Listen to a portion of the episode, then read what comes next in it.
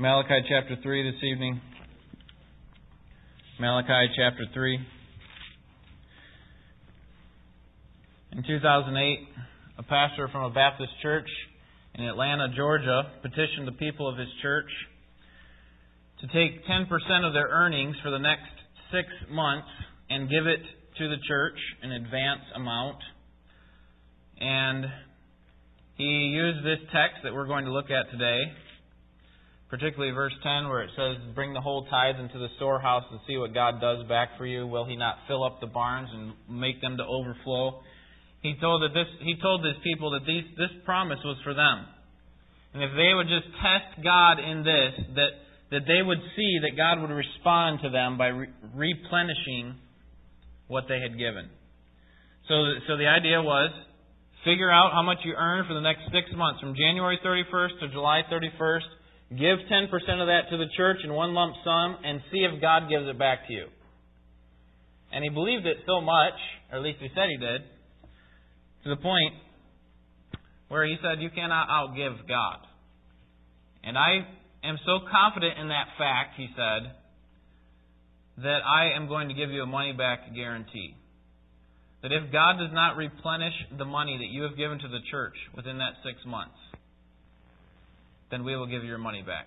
All you have to do is submit a request to have that money back. So if you gave $100,000, he would give all of that back if God didn't. So, so he basically left it kind of vague for the people how God was going to give them that money back. Could be any way, uh, any way possible. But the point was is that, that he based his plea to this church on this passage. Now, there are lots of different interpretations of what this passage means. And what I want to do tonight is I want to look at it, and find out what it means from a historical perspective. That is, what did it mean for the people of Israel? And then ask the question, what does it mean for us? Okay, that's where application comes in because we can't just take promises and truth and apply them to ourselves if they weren't promises for us.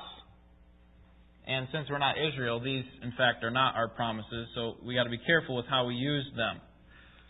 I want to answer three questions this evening. Number one, what is God teaching the people of Israel in this passage? Number two, did Israel have a responsibility to tithe? Did Israel have, in other words, an obligation to tithe? And then the final question that I want to answer tonight is do we have a responsibility to tithe? Do we? Chapter 3, verse 6. Continue our study here in Malachi. And I'll read down through verse 12. For I, the Lord, do not change. Therefore, you, O sons of Jacob, are not consumed. From the days of your fathers, you have turned aside from my statutes and have not kept them. Return to me, and I will return to you, says the Lord of hosts. But you say, How shall we return? Will a man rob God? Yet you, you are robbing me. But you say, How have we robbed you? In tithes and offerings. You are cursed with the curse, for you are robbing me, the whole nation of you. Bring the whole tithe into the storehouse, so that there may be food in my house, and test me now in this, says the Lord of hosts. If I will not open for you the windows of heaven and pour out for you a blessing until it overflows, then I will rebuke the devourer for you, so that it will not destroy the fruits of the ground, nor will your vine in the field cast its grapes, says the Lord of hosts. All the nations will call you blessed, for you shall be a delightful land, says the Lord of hosts. I think the main point of this passage is that God desires to bless his people despite their faithlessness. God desires to bless his people despite their faithlessness. And what we're going to see here at the beginning is that God demands repentance from them for their selfish giving. We see this in the first couple of verses. God is showing that, hey, I am faithful, and yet you are being faithless to me. You are being unfaithful. And you're doing it with your selfish giving. Notice God's faithfulness to his people in verses 6 and 7. For I, the Lord, do not change. Therefore, you, O sons of Jacob, are not consumed. Because God is unchanging, he is also faithful to his promises. His changelessness guarantees his faithfulness. He says, I do not change. Therefore, what? You, O sons of Jacob, are not consumed. Therefore, I remain faithful to you because I don't change. In what way is God unchanging? In what way is God unchanging?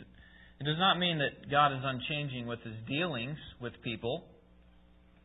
It can't mean that, right? He has different expectations for us than he had for Moses, than he had for Adam, than he had for Abel. He had different expectations for these people as he does for us. So, so God does change in the way that he deals with people. So what does he mean when he say, says, I do not change? I would suggest to you that it means that he's unchanging in his character, in his purposes, in his promises. God doesn't change in those ways. He is, in other words, he's no less loving than he was when he first created the world, and he will be no less loving when he destroys the world at the end of time. He's no less holy than when he when he demanded a sacrifice in the Old Testament. He hasn't changed in his character. Nothing within him has changed. So God's character does not change. In fact, Hebrews chapter 13 verse 8, Jesus is the same yesterday, today, and forever. That, that, that's the idea that, that he never changes. He is the same. And Jesus, as we know, is the perfect representation of God the Father. So, so we can understand from that that God the Father does not change. It means that He is incapable of growth or decay. God can't get any better or any worse, right? James 1:17 calls him the father of lights with whom there is no shifting of shadows. God does not change. Now this is kind of um, interesting because we have passages where it seems like God changes. Remember at Mount Sinai when Moses was up on the mountain and the people down, down below were, were building an altar, or building a, an idol, I should say, a calf idol, and they were worshiping it, calling it a god, and saying that this is the God that led us out of Egypt. Moses comes down from the mountain, sees what's going on, and God sees what's going on, and he says, Moses, I'm going to destroy those people. We saw this this morning in Sunday school, and at the end, Moses says, Please, God, you can't do this on the basis of your glory and your grace for your people. You can't do this for, on the basis of, of your name, getting your name out to the rest of the world. They're going to think you're a worthless God if you just wipe them all out again and start over. And it says uh, towards the end there that God relented, that he, he repented of what he had done, that he changed his mind, in other words. So, what does that mean that God changes? We said he can't change in his character, he can't change in his purposes. He has the same purpose from the beginning to the end. He can't change in his promises. So, what is God changing? Well, I would, I would say that he is changing in the way that he deals with people. He changes in the way that he deals with people. It's, it's the same thing, I think, with regard to the sun. Okay, the sun doesn't change. It's just one flaming ball of fire. And yet, the same sun that melts the wax is also the same sun that hardens the clay. You see? The sun changes the, the way it, it uh, reacts to different things, but, but it doesn't change in, the, in its nature, in its essence. So hopefully that will uh, give you a little bit of picture of, what it means that God does not change. He's not only unchanging in his character, but in his purposes. His purposes were set in eternity past and have not changed. And if God could change for the better, then he would not be the best possible God right now.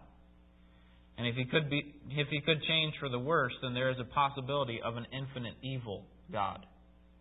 But obviously, those neither one of those are the case. The scriptures are clear that God does not change, and this is probably the best uh, the best proof text for that doctrine that God does not change, that He is what theologians call immutable, unchangeable. Comes from Malachi chapter 3, verse 6. Plenty other verses that support this. But because He is changeless, He is faithful. He is faithful to his promise. He keeps his people from being destroyed. Notice verse 6 at the end.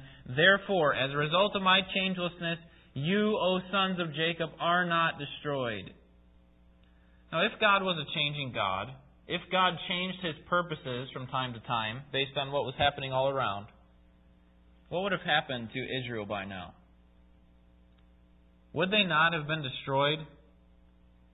They had broken the covenant, and yet God does not destroy them because He is, as, as we find out in Exodus and in Jonah and in several other passages, He is slow to anger and abounding in love. He is a patient God. He is slow to anger. But He does demand repentance. Even though He is changeless, He still expects something on the part of His people. Notice verse 7. From the days of your fathers you have turned aside from my statutes and have not kept them.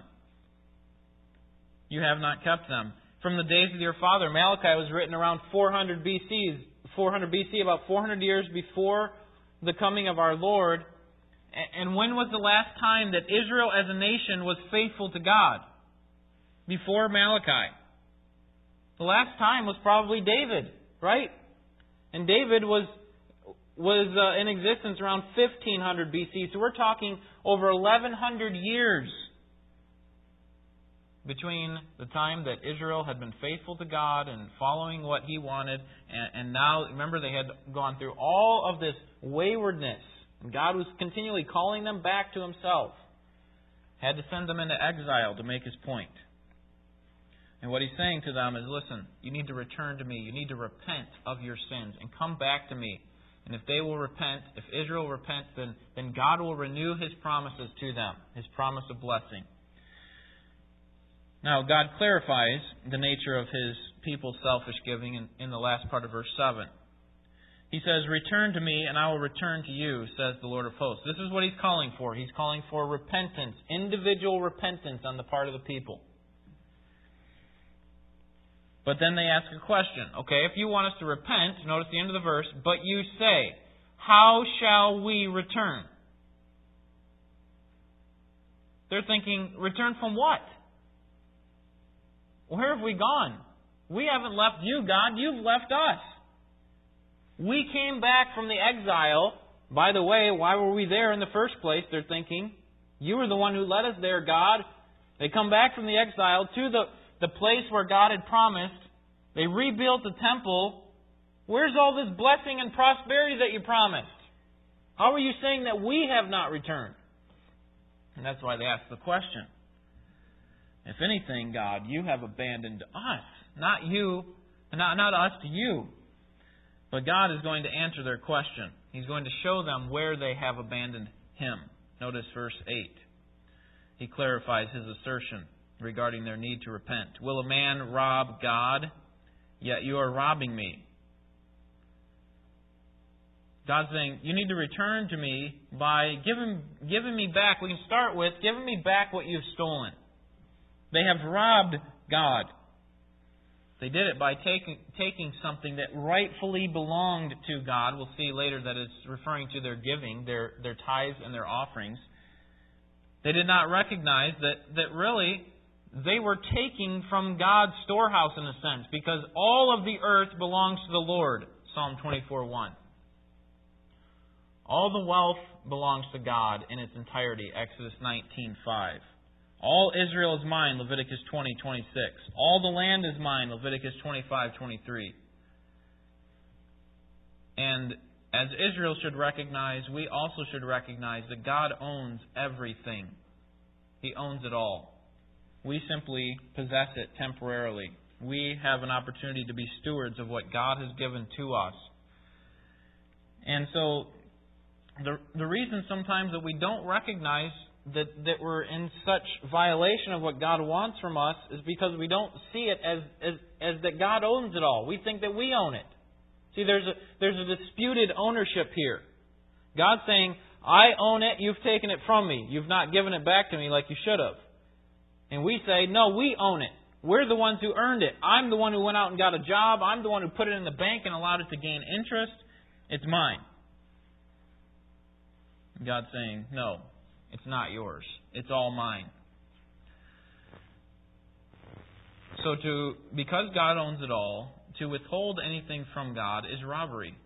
And that's why he says at the beginning of verse 8, Will a man rob God? Yet you are robbing me. And then the people question him again. In the middle of the verse, it says, But you say, How have we robbed you? Again, this is God speaking here. He's already anticipating what they're going to ask because they certainly don't see themselves in the wrong. First, they ask, "Well, well, how have we turned from you? Where, how shall we return? We've never gone away." And God says, "Because you're robbing me." And they say, "Well, how you are? How are we robbing you? We haven't really taken anything. I don't. I don't see what you're you're getting at." God responds and makes it even more clear. And he does this at the very end of verse 8 by saying, in tithes and offerings.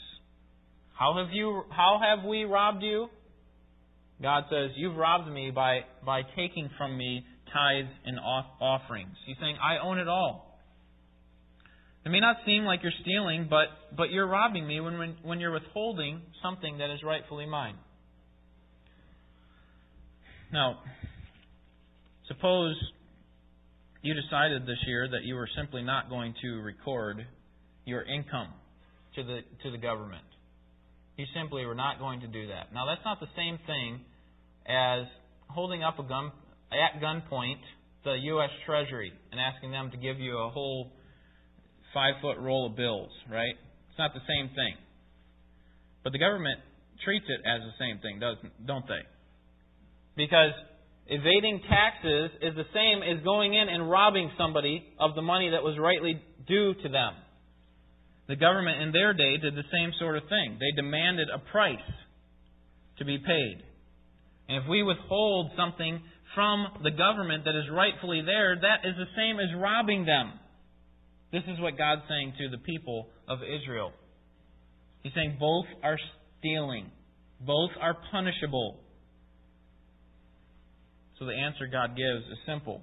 You're robbing me, me not by sneaking into my heavenly storehouse and pulling out money out of my treasure box. You're robbing me by withholding money that is rightfully mine. You're withholding resources.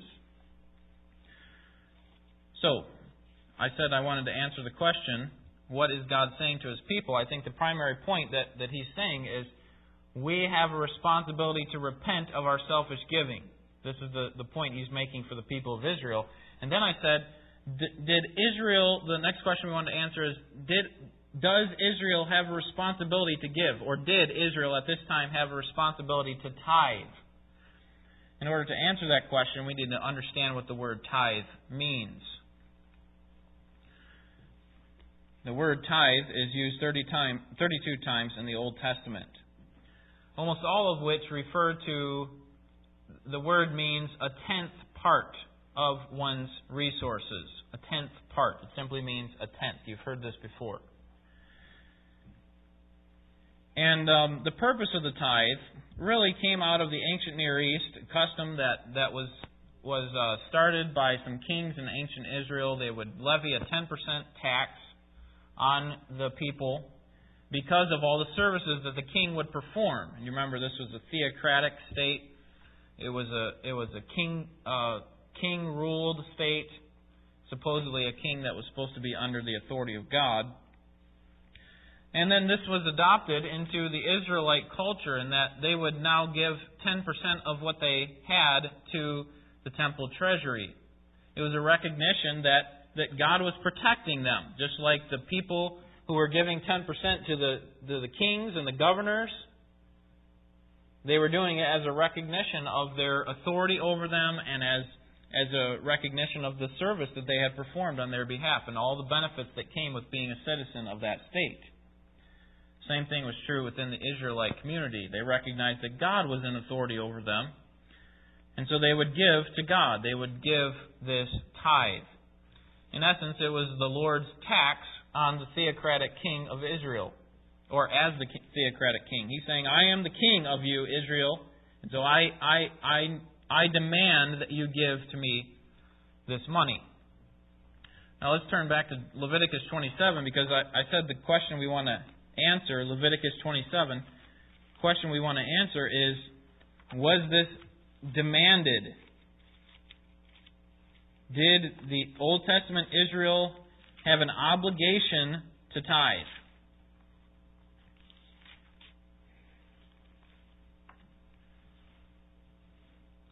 Leviticus 27, verse 30.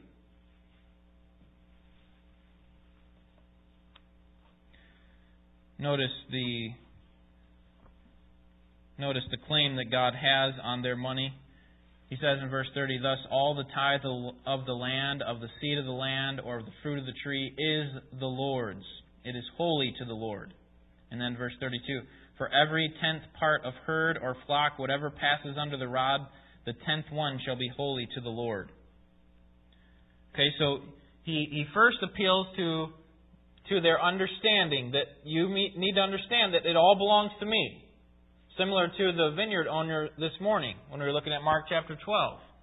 The owner saying, Listen, it all belongs to me. I'm allowing you to, to take part in some of these resources, but you have a responsibility to give back to me whatever I ask. This is exactly what's happening with Israel. They had a 10% tax, or not tax, a 10% tithe that was required of them. And actually, what we have are three tithes in the Old Testament. These were given annually. This one here was given to the priests. It was given uh, once per year, where they would take uh, an inventory of all that they had, all that they had, that uh, their their grain, their crops, their animals, and they would give a tenth. That's why verse 32 says, "The tenth one of your flock is holy unto the Lord; it belongs to God." So you give it back to the priest, and this is one of the way that the that the priest is maintained. He maintains his living and also how the whole community and the, the temple is is uh, continually put in place. At this time, it would have been the tabernacle, but when we get to Malachi, it's the temple. So you have this first tithe that was given. There's also a, a tithe that was given yearly, another 10%, given to the temple in Jerusalem. This was designed to provide for the sacred meal that was taken up. So you have 10% to the priest, 10% to the temple, and then there was a third tax that was given to a person's hometown, where you would help provide for the Levitical priests that were in your area and help support the, the people. This was given not every year, but every three years. So, in effect, you would have, the first year you'd have to pay 20% tax of all that you had. Second year, you pay 20%, ta- not tax, excuse me, tithe of all that you have. And in the third year, you'd pay 30% of all that you have. All this would be given to the Lord in different ways, but, but it would be 20, 20, 30, which averaged out to about 23%. Now, some people would argue that, that uh, two of these taxes are combined, so it actually would be, the last one actually is combined with the second one that I mentioned, so it's actually only 20%. But what we can say is at the very least, what God demanded of them was 10%.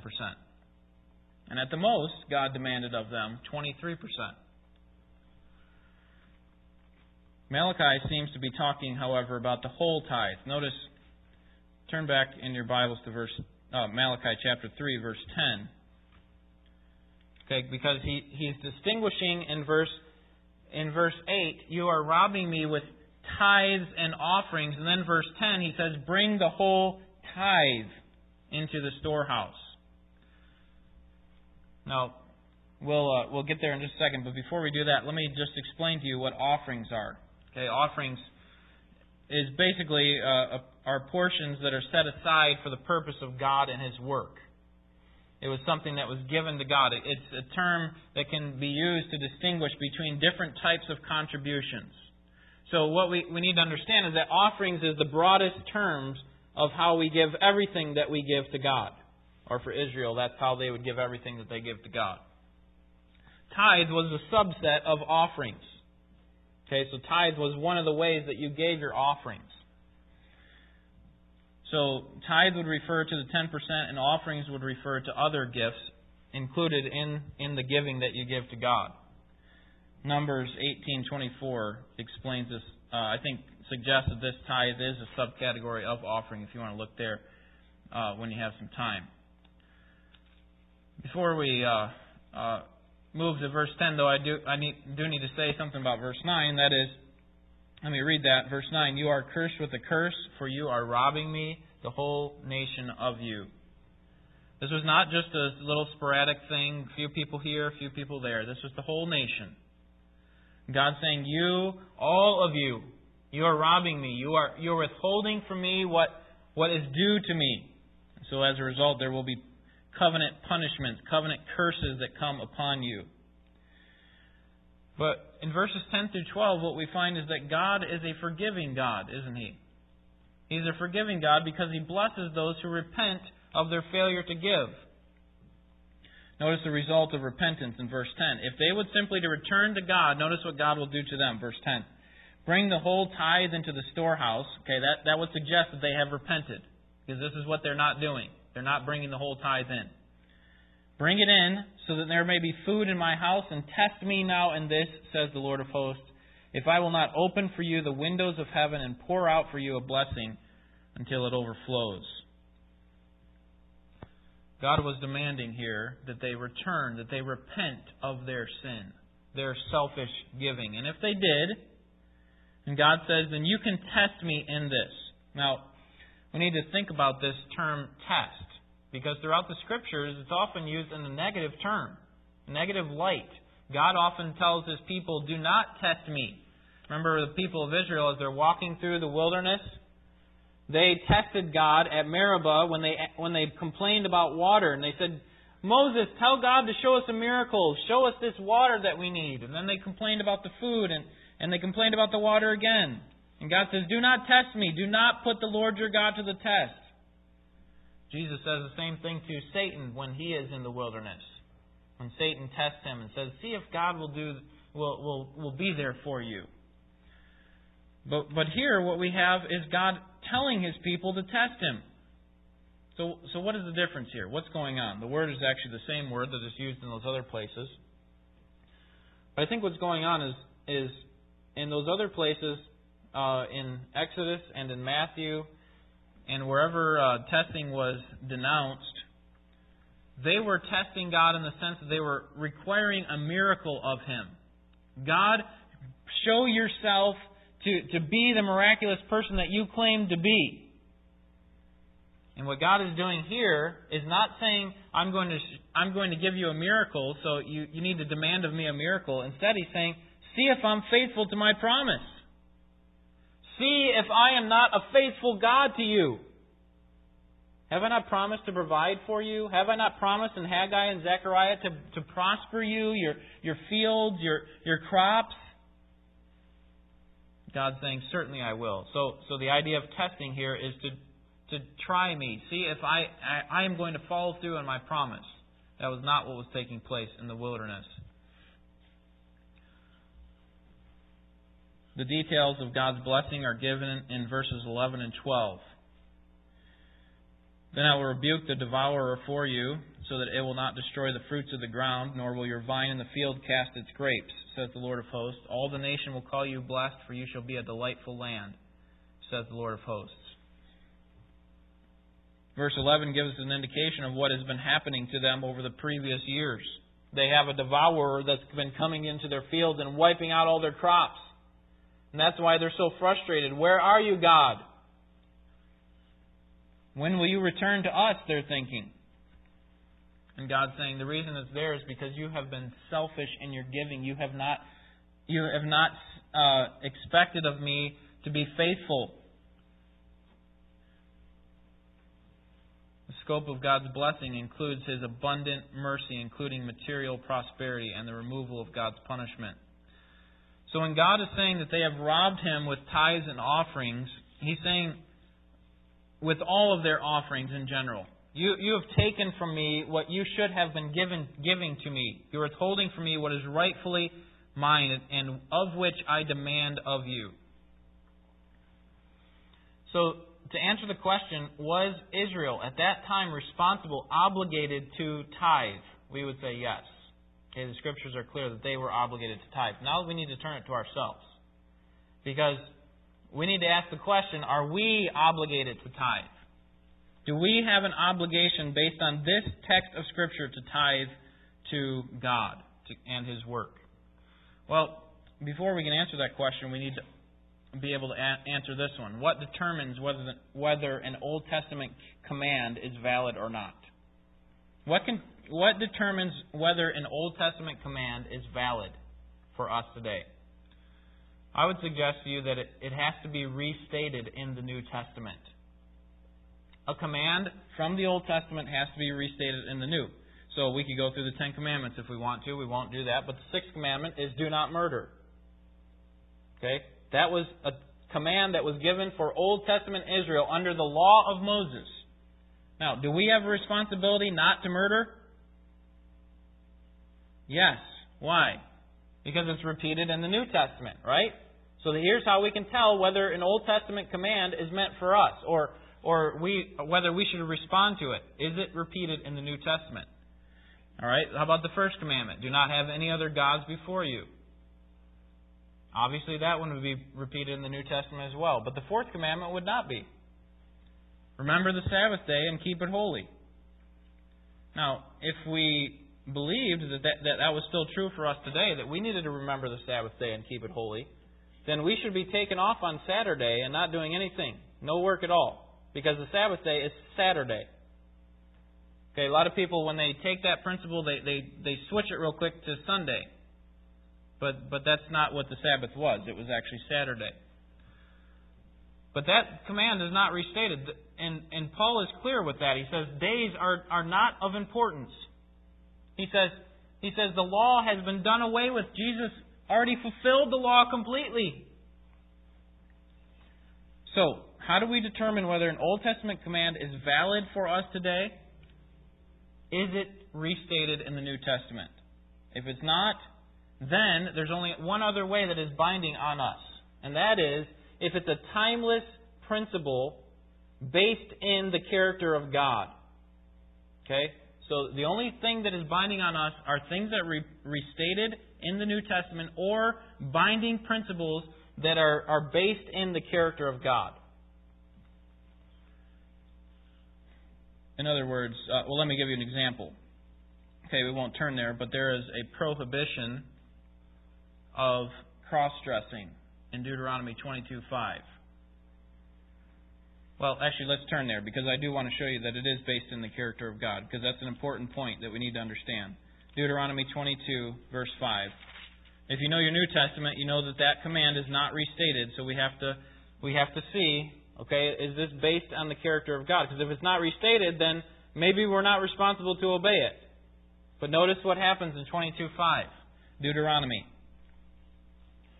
A woman shall not wear man's clothing, nor shall a man put on a woman's clothing. And then notice, for whoever does these things is an abomination to the Lord your God. Okay, so here's the key words we're looking for when we see an, a commandment in the Old Testament that, that isn't restated in the New Testament. Does it have language like it's an abomination, it's something that God hates? If it does, then that's based in the character of God. Or it says something like, because God is holy, we must. Okay, so this is a good example of something that's not restated in the New Testament, but has binding. Uh, it is binding on us. So we need to apply those principles to our understanding of tithing. Okay, is the practice of tithing, first of all, is it repeated or commanded for us in the New Testament? And if you look up the word for tithe, you will not find it in the New Testament except for in a couple places, and that is in the Gospels. Jesus was commanding the, the religious leaders at that time to tithe. But we have to remember that they were under the law of Moses at that time, right? When did when did the the uh, the law of Moses uh, when was the law of Moses done away with? Was it during the life and ministry of Jesus Christ? No, it was not. So we have the law of Moses still in effect. So the only time that you're going to find the word tithe is in the Gospels, and then once in Hebrews, but it's actually only referring to an Old Testament passage. So you will not find a command for a New Testament believer to tithe in the New Testament. So, so what we need to ask next is okay, there's only one other way that tithing can be binding on us. If it's not restated in the New Testament, in other words, in the in the church era of the New Testament, which is, starts with Acts and goes through Revelation, then is there a binding principle that, that is based on the character of God? Is it, is it rooted in the character of God? Because if it is, then we have to uh, then we have to obey it. So what we need to do now is to look at this principle of tithing outside of the law of Moses. Okay. Now, if you if you know uh, if you've been following along in the Sunday school, you know that the the law of Moses, the the Mosaic law, the the the covenant with Moses began in Exodus 19. Okay, so so basically we have from Exodus 19 all the way up to Acts 2. That is the the dispensation of law. That is the age of law, where people were under the law. But before that and after that, they were under a different dispensation, a different way in which God revealed himself. And so we have to go before Exodus 19 and find the principle of tithing. Genesis 14 is where you'll find it. Genesis 14. This is the only place where the word tithe is used outside or, or before the law of Moses. We have here at the beginning of Genesis 14 Abraham, Abram rescuing Lot by attacking the Elamites. The Elamites had uh, captured his nephew, Lot, and on his return, Abram comes back to Salem, who was, uh, or the king of Salem, excuse me, Melchizedek, who would later, that, that Salem would later become Jerusalem. This king is, is referred to as, as the priest of the Most High God. Notice chapter 14, verse 17. Then, after his return, that is Abraham's, from the defeat of Chedorlaomer and the kings who were with him, the king of Sodom went out to meet him at the valley of Shaveh, that is the king's valley. And Melchizedek, king of Salem, brought out bread and wine. Now he was the priest of God Most High. He blessed him and said, Blessed be Abram of God Most High, possessor of heaven and earth, and blessed be God Most High, who has delivered your enemies into your hand. He, Abraham, or Abram, gave him a tenth of all that is a tithe, same word, the king of Sodom said to Abram, Give the people to me and take the goods for yourself. Abram said to, king of Sodom, to the king of Sodom, I have sworn to the Lord God Most High, possessor of heaven and earth, that I will not take a thread or a sandal thong or anything that is yours, for fear you would say, I have made Abram rich. I will take nothing except what the young men have eaten and the share of the men who went with me, Aner, Eshcol, and Mamre. Let them take their share. This king is referred to in verse 18 as the priest of the God Most High. So this priest stood between God and man. And notice verse 19, he blesses Abram. He says, Blessed be Abram of God Most High. And as a response to the victory that God gave at the end of verse 19, uh, the end of verse 20, excuse me, Abram gave Melchizedek a tithe, 10% of the spoils that he brought back from the war. That's the idea there. So, so what we have here is not a formal binding command, but rather an action begun by Abram as a response to a loving God. If God, you're going to rescue me and Lot from this this uh, danger, then I'm going to worship you by giving to the person who you've put in charge over me, Melchizedek. And what you'll find here in Genesis and in any other place where you have tithing is is nowhere where it's rooted in the character of God. So if tithing is not restated for us in the New Testament, and tithing is not rooted in the character of God, then we have to we have to understand that tithing is not a binding command on New Testament believers.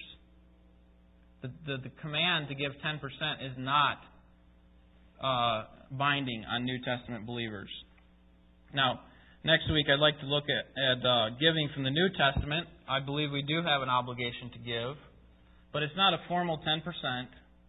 It's not, uh, we can't test God in this and expect Him to overflow like this preacher at the beginning I was talking about was saying.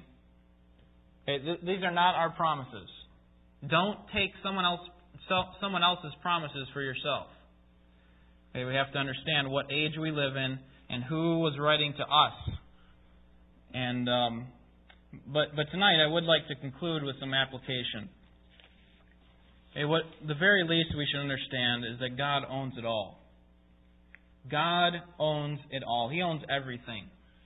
And so for us to withhold anything from him that is rightfully his is robbery.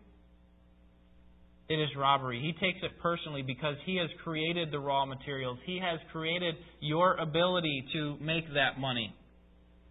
He's given you the power to obtain that wealth. And so, two principles we should see that come from this. If God owns it all, then, then we own nothing. And as a result, we should not worry. we should not worry. It's not our money. It's God's money. Now, that doesn't mean we just blow God's money. We just use it however we want. God has God uh, requires us to be good stewards. We have a responsibility to be faithful to God with His money. But God owns it all. And so when it's taken away, it's not really taken away from us because it's God's. We're simply His stewards. Secondly, we need to recognize that God is not obligated to increase our net worth if we give to Him. Okay, if we ever give with the thought that God is going to give to us in return, then we're, we're basing that on an Old Testament promise which is not ours.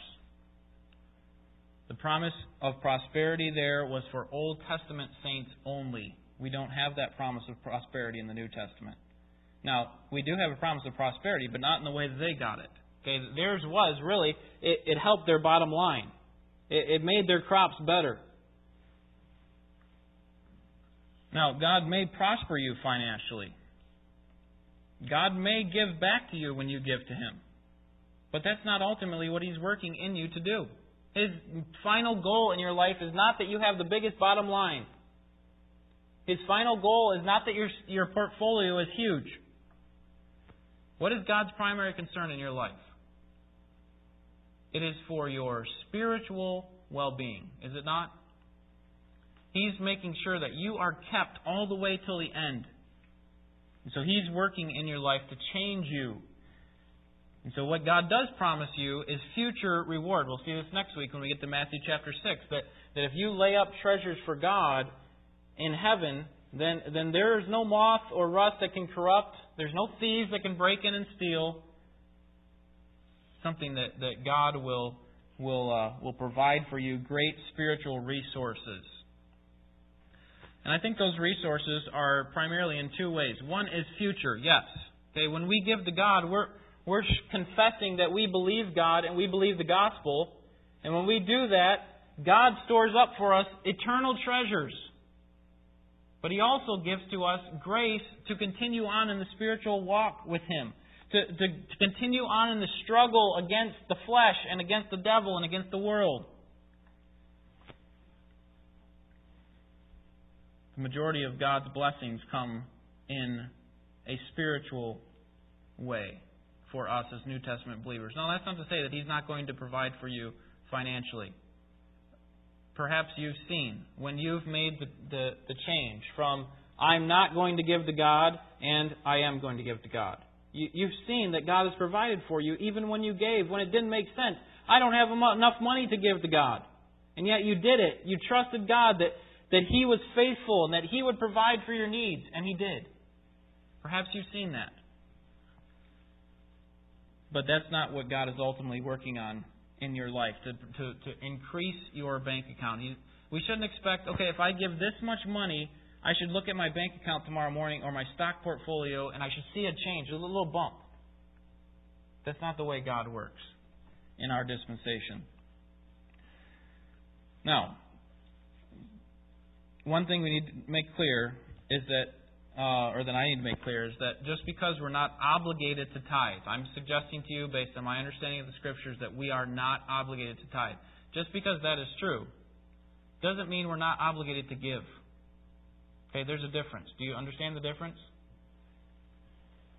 Okay, tithing is a requirement to give 10%, something that was required of Old Testament believers. But, but just because we're not obligated to give 10%, doesn't mean we can just, oh, we don't have to give anything to God. We'll see this more next week. I'm going to develop this more, and so I would encourage you to be here for this. But, but, but what I want you to understand is that, that we have an obligation to God because uh, he has set up a system in which we need to be a part of. And He's expecting us to trust Him in this. We should give to Him. I don't have time to flesh all that out this evening, but um, but we will do that next week. And then lastly, I think we need to recognize that the main issue in this passage, Malachi 3 6 through 12, has nothing to do with money. Do you realize that? It has nothing to do with money. God was using money as a way to show them their, their selfish lack of repentance. the main issue in this passage has to do with, with their heart. You know, God doesn't really need our money. The main issue here is that they needed to obey Him, that they needed to come and worship Him, that they needed to give Him the glory, the praise that was due to Him. The people were, were withholding material goods that were given to them by God and ultimately owned by God. And yet they didn't own them. And because they didn't own them, when they used them for their own livelihood in a way that was not in keeping with God's purposes for that, those resources, God was saying, Your problem is in your heart. You're robbing me. So if we want to invest our money, our resources in the best possible place, we need to store up for ourselves treasures in heaven.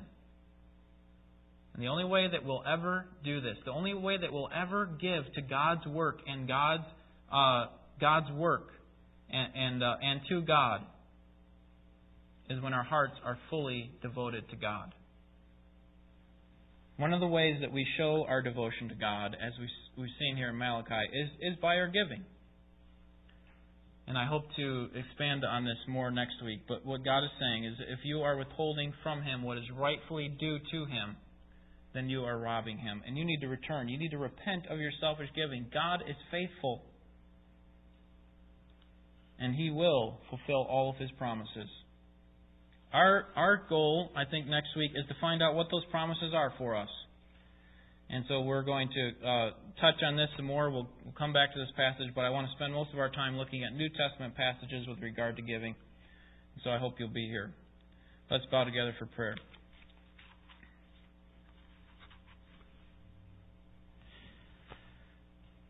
Our Father, the easy thing for me to do would be to bind people's conscience and tell them that they have a responsibility to give 10%.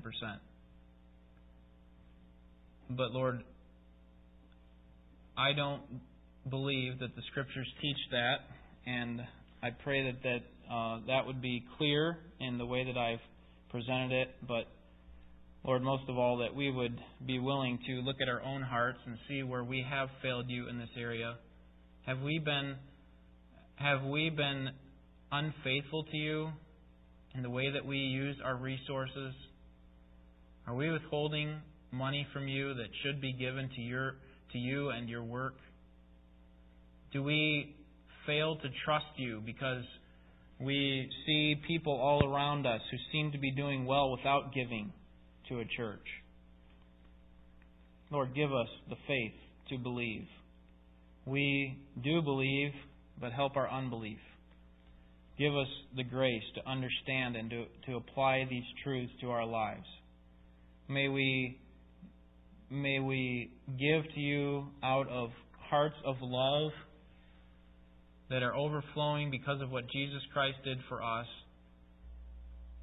He, in many ways, obligated himself by giving himself to us sacrificially, selflessly, and we should obligate ourselves to give to your work and to what you are doing. And I pray that, that you would help us to to look at our hearts, repent where we have failed you, failed you and be faithful to you. Uh, express our love for you and our faithfulness to you by obeying you. And we thank you for your word and how it instructs us. We thank you that you have not left us uh, with a with a partial word or unfinished word, but a completed word that is a revelation of what you've wanted us to see, and we pray that you'd help us to to rightly divide it, and that we would be faithful people who are following it, faithful ministers of your word. We would obey it and spread it to the world around us, particularly to the world that is nearest to us, our own church, our own family, but also our workplace, our neighbors, uh, our city, and uh, we just pray that you'd give us the grace to obey. May you be honored in how we apply this to our lives and think about these things, we pray in Jesus' name. Amen. Hymn